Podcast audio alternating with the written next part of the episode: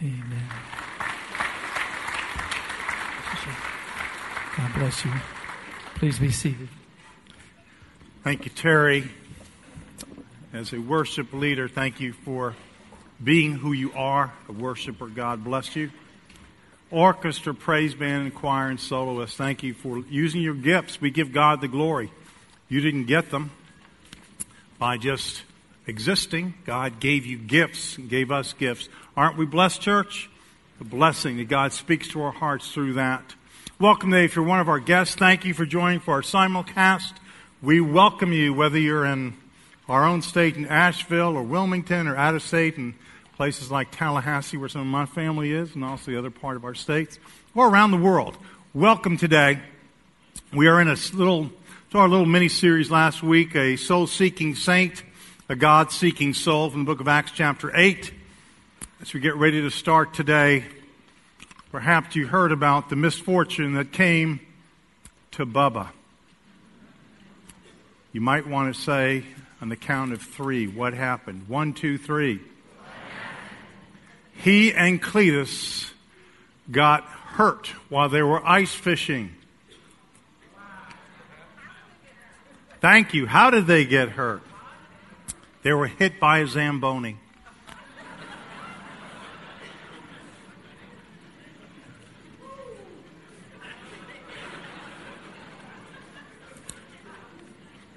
Some of you don't know what a Zamboni is, do you?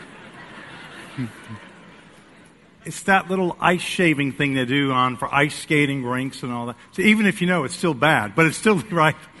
Didn't help it. Yeah, that's what happened. Now, what happened?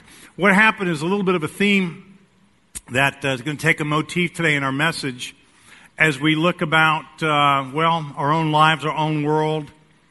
Well, I'll have to say one day, what happened to so and so? Or perhaps even today, as we look at this particular episode in the life of Philip and an Ethiopian eunuch, what happened? The question begs itself for lots of events what happened? Some of you were not alive in, uh, well, in February of 1962.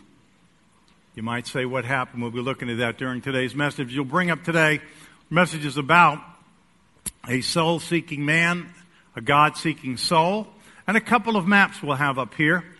This is a quick, quick refresher. Thank you, and I mean that. We'll have to go through with just get, catching up a little bit. We have made some folks joining for the first time today. If you can bring those maps up for us, they'll be coming on up. The maps are going to show the road from Jerusalem to Gaza. You can see here, we looked at this last week. Philip gets instructed not to take this road here, the coastal road. He gets instructed to take this desert road here. And you can see over here is the Dead Sea. You see Jerusalem. He's instructed to get on this road. Why? What's in the desert? Where are we going? What's that about? He goes and he does it. We find Philip. We also find a God seeking soul by, well, we don't get his name other than he's a treasure of this great, great kingdom. Of bringing up that all the way down here, south of Egypt, right here, all the way down here in Ethiopia. He has to come all the way from here, all the way down here, hundreds and hundreds of miles. He's in something called a chariot. Some of you came today in a chariot with four wheels and a diesel, gasoline, or electric motor. But we have some early depictions with some stone carvings of what some of these things look like. This is just a depiction of some of them. By these, that some there's some of them are 2,500 years old, 2,500, 2,000, 1,800 years old, and there's lots of them. You can go online and you can see. Some are used in battle, some are used for travel. And we have an idea of what these things look like if you have this depiction of that great, great classic movie, Ben Hur. It's not some guy with eight horses in front with sharp things on his wheels cutting off somebody, although they did use some of that. Some of the chariots are more described as things that you could sit in that had some cover on it, and certainly a wealthy person, a person of high position and power would not be uh, steering and riding his own chariot. He would have people to do that for him. This is just a depiction here of what this probably looked like. It's more accurate than the picture we have in our mind of this sole person is driving along in this chariot because he is the treasurer over an entire kingdom. For the queen Candace, Candace is a word that's used for like a title like Pharaoh. It means it's an exclusive, very big position over this whole empire. So he no doubt came all the way from Ethiopia to Jerusalem with an entourage. He's not going on this thing alone. There's probably lots of people walking alongside the horses, someone that is steering it. There's probably shade for him. Uh, people alongside that are walking with his entourage that would carry food, would carry supplies. And so it's a big to do. It's not some, oh yeah, there's a guy that just came like that. He's the treasurer. He's in charge of the money. And so there he is. The Word of God tells us in Acts 829 that the Spirit told Philip, go to the chariot and stay near it. That may sound like something that's, well, could that be intimidating? The answer is yes. Because I said there's probably an entourage there, and Phil's supposed to run up. He's not part of this Ethiopian delegation. He's just some guy. And he's supposed to run up to this thing and go near it. So the Spirit tells him, go do this. Let me just say this right off the bat. Sometimes what the Spirit of God is telling us doesn't make sense to us. Does it? Doesn't make sense. God, I don't want to do that. That doesn't seem to make sense. But the Word of God tells us doesn't have to make sense. God's ways are way higher than our ways. Word of God says in Galatians 5:16, "So I say, live by the Spirit, and you will not gratify the desires of the sinful nature." God has directed me in some places that in my mind I thought this can't be the right thing. When I would take students to Beach Reach in South Padre Island years ago, great college students that would sacrifice their, during spring break, they would pay money to go live in beautiful conditions down there, wink, wink, look like a little kind of a tent city where we stayed. It was not a pretty thing we were in, these block buildings that were rented out. I'll tell you how inexpensive they were. They were, even back then, on the beach, like $8 a night. It was not great. Bunk beds made out of two by fours and really thick mattresses, maybe about as thick as a cheap steak. Right? But we didn't care because we weren't in them hardly at all anyway. We'd be talking to people seven at night to seven in the morning on vans where we'd give rides to students that were down there. 60, 80, 75,000 students just going down to the party. Weren't in them much. Seven at night to seven in the morning. Get out of the vans. Then we would go and start a breakfast, a pancake breakfast for free for anyone that wanted to come. We'd cook as many pancakes as people would come. And just cooking them for me was a major issue right there, right? And after that, we'd sleep for a couple hours, get up, and we'd start lunch. Then we would start a sun, a sunburn ministry on the beach. It is a long week, and if you were thinking about a vacation, that may have just said, that doesn't sound like much of a vacation to me. Oh, but it's exciting. Because you know what? We're 35, 40 students against 60, 80,000. And one rule we had, do not take someone on a ride in those vans before 7 o'clock. Why? Because someone's going to say, if you pick up someone before that, and someone calls the next day, you picked up what? So and so. So we didn't. But there was an exception this one time because one of the students came in, it was by the phone, it was ringing. You had a special number, it was dedicated to our number if you need a ride. And person came in, a college student, and said, this person saying we're a bunch of hypocrites, we're a bunch of liars. We said we'll give you rides to any place on the beach, and da da da da da da. And here I need a ride, da da and just and you don't really believe in a God. I don't believe you got, and call us everything under the sun. They came in and said, Pastor Joe, this is what this person's saying. I said, give me the phone. Let me explain. They have some explaining, right? so anyway, I got the phone. I'm listening to this guy, and the Spirit of God just said, need to go get this guy. Now, if a Giaritelli is leaving a dinner meal, you know it's got to be of God, right? Some of you already know that about, right? This is of God. It's of God.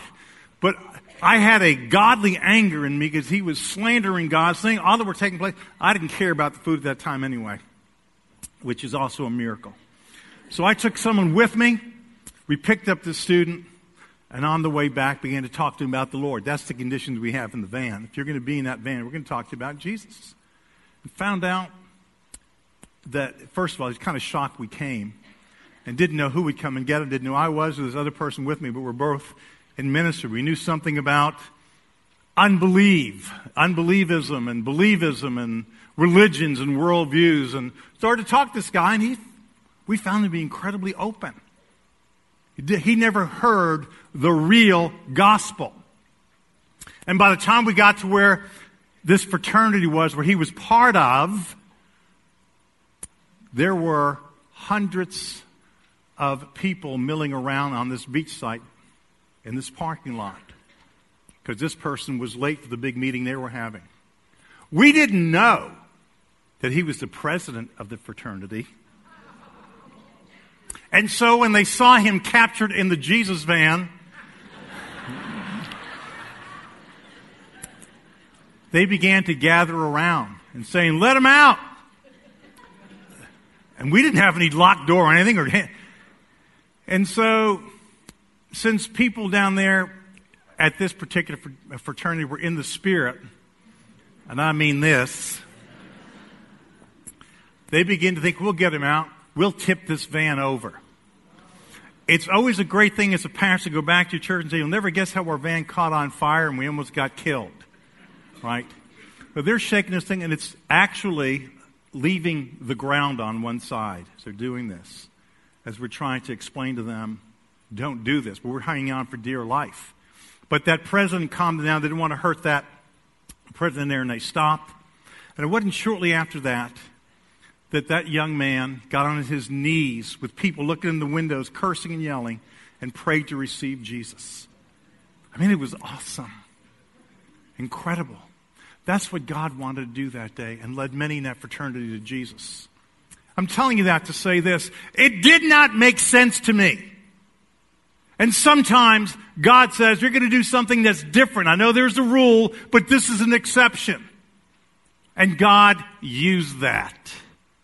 Be sensitive to the Spirit of God doing some incredible things in your life. You see, Philip on this day, this didn't make any sense. God, I got things, I need to go get water, I need to get some supply, I need to go do something else. No, go get on a desert road and run up to a chariot from some person you don't know, from a place where you've never been, and just go there and do what I say to do.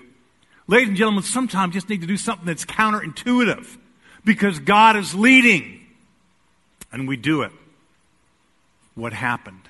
It's a motif through our whole life. But let me just say this. God put significant dynamics in place for believers and unbelievers. I had my moments in life where believers are there ready to talk to me about Christ. You're going to have yours. Be looking.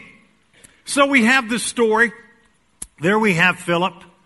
The Word of God tells us when we're controlled by the Spirit of God, we can expect to be led by the Spirit of God. The question is for us, are we being controlled by the Spirit of God? Because even though it says in Romans 8:14 because those who are led by the spirit of God are sons of God, what it presupposes, if you have a life that's not being led by the spirit of God, are you really a son or a child of God?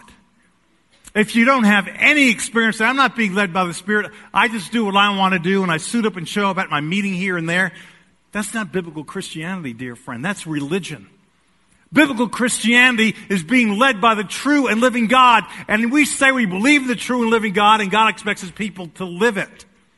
He sees the word fall on lots of soil. Soil where it never enters, soil where it gets uh, dies out because it falls on rocky ground, and soil that gets choked out by the cares of the world. But it also falls on good soil like that uh, fraternity present, and something comes up called fruit. Bring up the next slide. So, the Spirit's at work in hearts of unbelievers all over the world. God's already working on people that you're praying for or you may not even know yet. But He's working on them. How do I know? Because the Word of God tells us. Look at the passage in John 16, 8 through 11. When he comes, he will convict the world of guilt in regard to sin and righteousness and judgment. In regard to sin, because men do not believe in me. In regard to righteousness, because I'm going to my Father, where you can see me no longer. In regard to judgment, because the prince of this world now stands condemned. You may be listening today and have had your fights with God, your concerns for God, your sophistication in something you read, saw, or something you thought and said, well, this can't be right or that can't be right. The Bible can't be right. Dear friend, today, God is still reaching out to you. If you're hearing these words today, He's still reaching out to you. Period. And He expects you and I to go forward and be ready to step in that place to be a willing witness for His honor and His glory.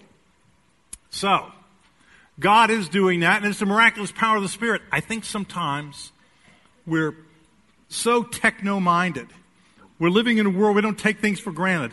How many of you thought today, wow, my car has climate control in it?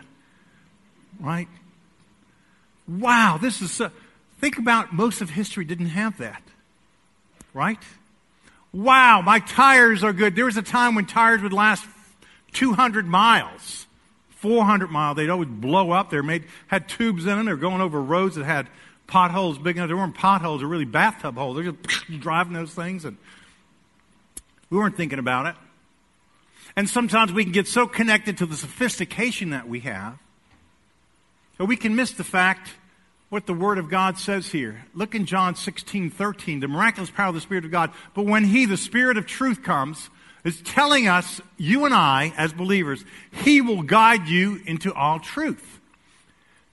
All truth. He will not speak on His own. He will speak only what He hears, and He will tell you what is yet to come.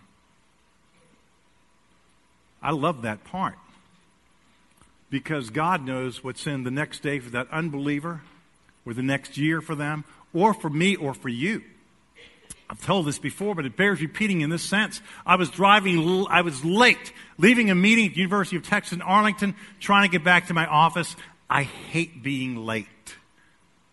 Don't, some of you hate that? Some of you saying, no, I love it. I do it all the time. No, but we, I hate it. I already called the office and said, I'm, I'm going to be late. Please apologize for me. You just get that sick feeling in your gut. I'm a pastor. I told them I'd be there at this time, and I'm not there. You just have to own it. So I'm driving back. Boom, I start back. Spirit says, go see Linda. I know we have someone that's part of our church. That's the principal in this little town I'm going through on the way back, but I don't give another thought. I thought, yeah, I'll go see her sometime. That's, that's, yeah, I, I will. Now you kind of talk to yourself in your brain. Or is that only me? It's only you. Okay. All right. I drive a little further, same thing comes to my mind. Go see Linda. What's that about? God, is that you? Ah, probably just me. I just thought about it. I'll think about it again. I get to the busiest intersection in the universe. One that has a turn signal, another turn signal, a helicopter signals, everything there. You're there for so long. You, know, you can eat your lunch there and the light changes. So I'm waiting to get through this and it comes in my head. Go see Linda. I turn around, have to go through the halfway through, it, and I go back. Now remember, early on when I left this meeting, driving just a little bit, it said, go see her. I didn't even know where the school is. But I remembered seeing a sign that said, school zone. So I go back to where I see that sign. I make a left turn. I'm going down there. Sure, there'll be another sign tells me there's a school. I see a sign. I make another turn. I see a school. Say this. I think this. I think this is it. I hope this is it. Is this it? I walk in, I'm going down the hall. I see a, a, a note for the principal's office. I walk in there, there's a secretary that's kind of teary eyed. Sam, here to see Linda. I just came out of her office. I just got off the phone because a call came in from her sister that her favorite nephew in the whole world just took his life. The Spirit of God told me to go there before that call ever came to that school. God did that.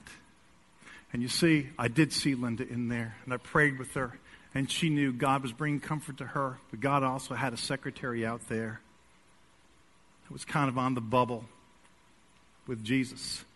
When someone comes in where God has done a miraculous work like that, and you tell them, I don't know why. I, I, I said, This sounds crazy. God told me to come by here. How did you know? I told her. She wasn't on the bubble after that, I promise you. Right? God may tell you something that's counterintuitive or crazy, like go run alongside of a chariot. God will show you what is yet to come. I've got more stories about that. I'm not trying to pick up some anomaly of one. I'm telling you one you're a little bit familiar with because it's lengthier than that, but it's true and it's amazing. It's the Spirit of God. Bring up the next slide if you would. You see, we need to have a sensitivity to the Spirit of God, His directives. And it comes through our willingness to be surrendered and controlled by the Spirit. Acts 10, 19 and 20 says, While Peter was still thinking about the vision, the Spirit said to him, Simon, three men are looking for you. Peter didn't know that. Tells him before it happens. So get up, go downstairs, do not hesitate to go with them, for I've sent them. Wow. God's working on for his own good and his behalf and our behalf to show us things that are happening. We've lost sight of the fact that God still does supernatural things through ordinary people like Philip, like me, and like you. God didn't say, I'll show you this vision because you went to seminary. And say to Philip, Philip hadn't been to some seminary. God will show you, but I wonder how many times we negate that or blow it off as something else when it's God all the time. Say, it can't be God, that doesn't make sense. Let me say something to you. That's the time to really, really look. Because when it doesn't make sense, you know it's not you. Right? Get up from your meal. That can't be me. I know that's not me. That's got to be God with that. Now look, when we listen to God, He will lead us, He will guide us. He will show us. Every day we're making decisions in our lives. Every day we make choices. Choices that contain seeds of potential success or potential failure. Failure to be a part of some incredible thing. So if you wonder sometimes, it can't happen every day like that, where there's never anything supernatural coming your way. Could it be we're just not listening? Are we missing it? Acts 8.30 tells us what continues to happen here. It says, Then Philip ran up to the chariot and heard the man reading Isaiah the prophet. Now, in your timing, or perhaps go back to Philip, was Philip thinking, you know, today would be a great day to run up to some chariot of a guy I don't know, coming from a country I've never been to, with this entourage around them, which is very intimidating. Can't do that. And hear him reading from Scripture? You think that was on Philip's mind that day? Let me ask this was it on God's mind? Mm. God knew it. God knew it, and God had been preparing a soul seeking saint and a God seeking soul. You see, God does significant dynamics when we're willing to listen to Him. He puts them in place. And here he had a couple of people coming on this bizarre day. And Philip runs up to the chariot. Now, if you are leaving today in your car and you just pull into a parking lot, someone's leaving a parking lot perhaps down the street at a shopping center, and you start running alongside a car, how smart do you feel, right? You don't feel very smart, do you? Now, if your hood is open or something, the door, you know, they may run up to you. But I mean, it's bizarre. I understand how counterintuitive this is. I understand this is a God thing. I have to say that because we become so mechanical with being able to see and touch and press and have whatever we want that we can miss the mystery of God Almighty doing some incredible thing. Because it doesn't make sense to us. I love when someone says, Well, I, I can't believe in God because I don't understand God. Sir, you can't even make a birdhouse, right? Can't understand God. God by nature in the fullest sense of who he is, is inexplicable. If he's not, then he's not God of the Bible.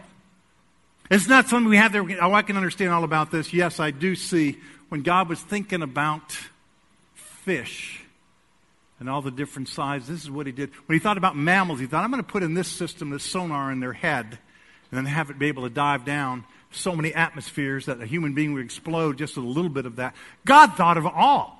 Of course, we don't understand his mind. Philip does something counterintuitive, runs up to a chariot.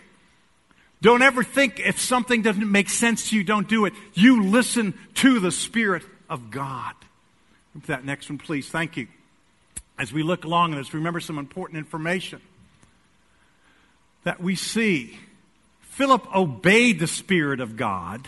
Something seemed foolish. He heard the man reading Isaiah the prophet. What does that tell you if he heard the man reading, what does that mean? He's reading out loud. Any of you for devotion today read your Bible out loud? Any of you read devotions today? No, I'm just kidding. He's reading it out loud. So I, I have to, the Bible doesn't tell us why. Perhaps he wants all the people in his entourage to hear it. it seems to, he's a God seeker, isn't he? Now, understand this. For him to have a scroll of Isaiah being a Gentile is a pretty bizarre thing. This is like he said, I'm going to the Lifeway in Jerusalem and getting an Isaiah scroll. Right? These things are all handwritten. And they're not cheap. They're pricey. But he wants that. But you know, it just begs the question to me again, once again, as I look inductively into Scripture, why Isaiah? Was there a sale on Isaiah scrolls that week? Probably not, right? Why Isaiah? Well, you know, in the book of Deuteronomy, chapter 23, verse 1, the word of God forbade a eunuch to enter into the temple. Verse that actually talks about that.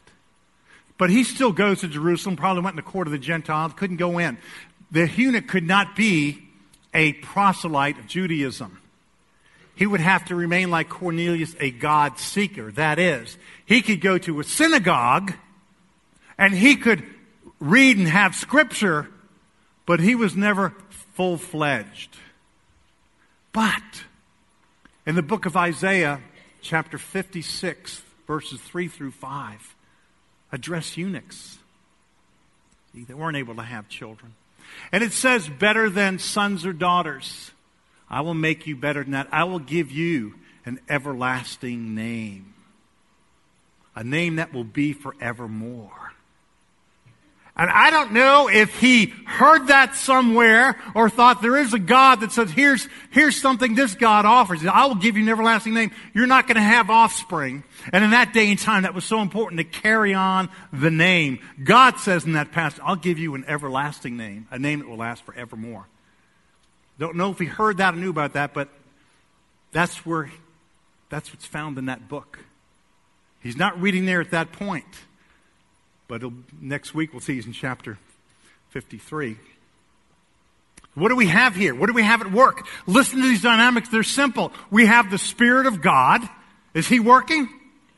We have a, well, a soul seeking man that's surrendered. So we have a surrendered person that God is working through, the Spirit's working through. We have a seeker God has been preparing. And we have something else the scriptures. It's all right there. It's laid out, and that man couldn't have figured that out no more at the beginning of the day than,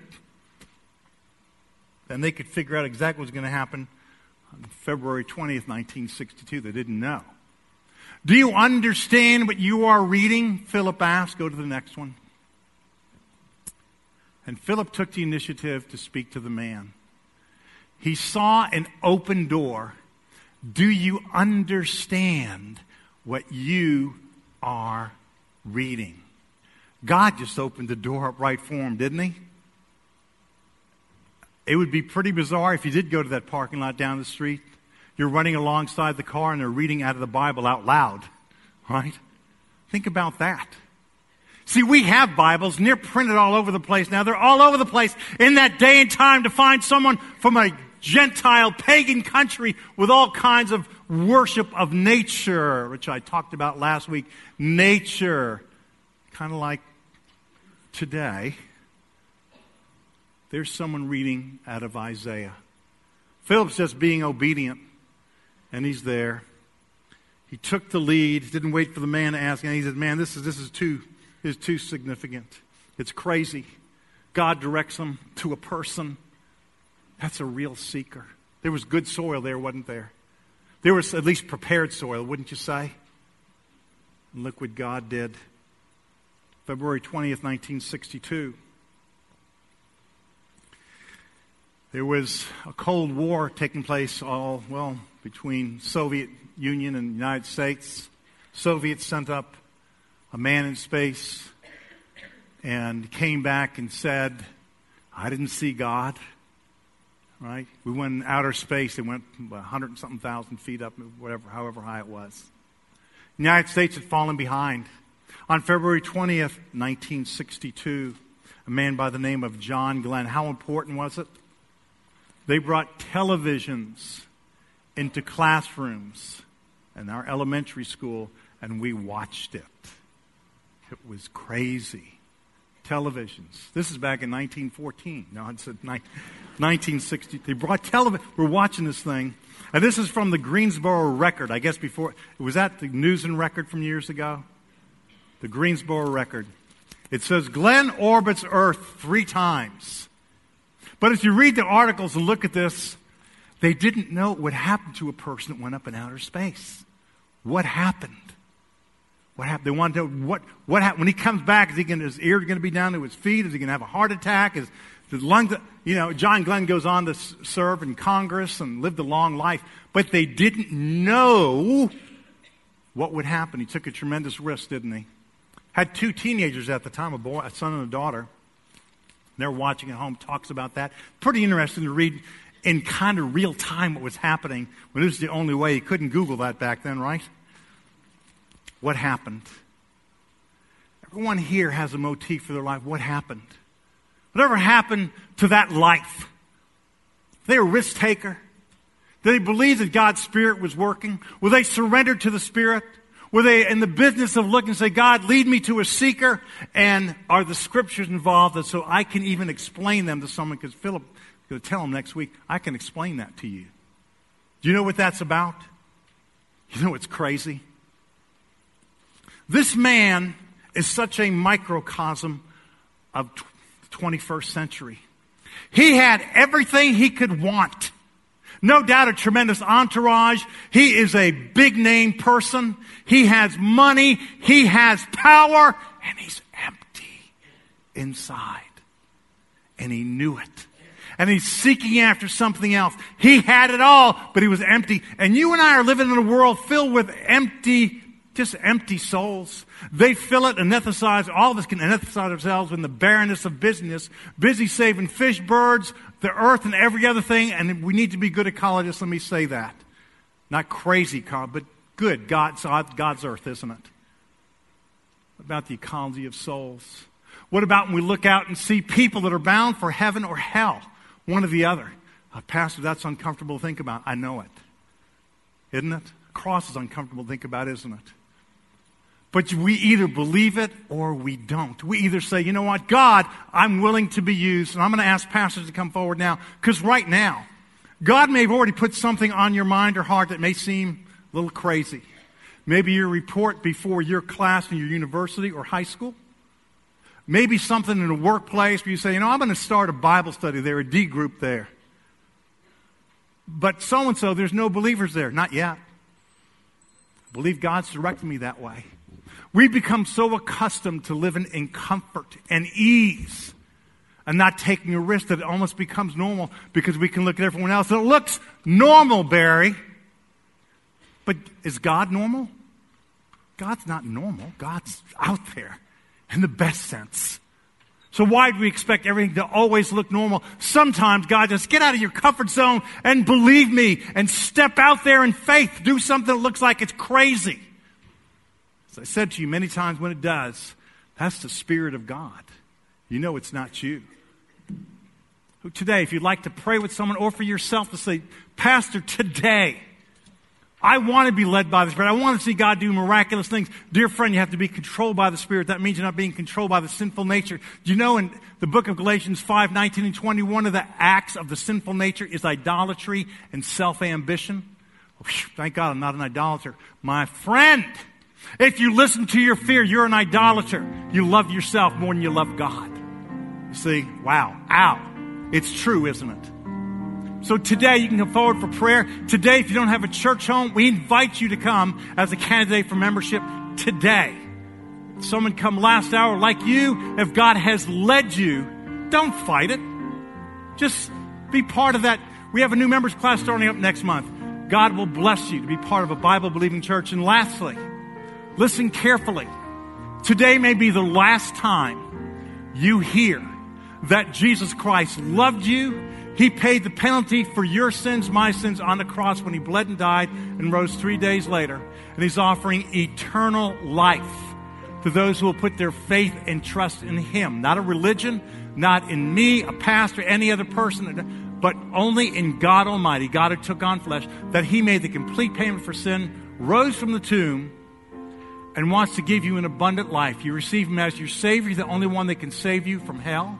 And then you receive Him as your Lord, where you repent of sins, you stop controlling your own life, and you begin to give control of your life over to Jesus Christ. I would say this to you very humbly. Someone sat in this room not too long ago that not far after that, they weren't on this earth anymore. They heard it for the last time. There was no fruit in that life. Listen carefully. God wants you to show that the word has fallen on good soil. Not some kind of religious soil, but real soil where something grows. I'm saying to you today, if God has spoken to your heart and you need to receive Christ, don't wait. It's not a joke. Please stand, respond as God has spoken to your heart. Don't waste any time. Will not wait long. You come as God has spoken truth from His Spirit and led you today.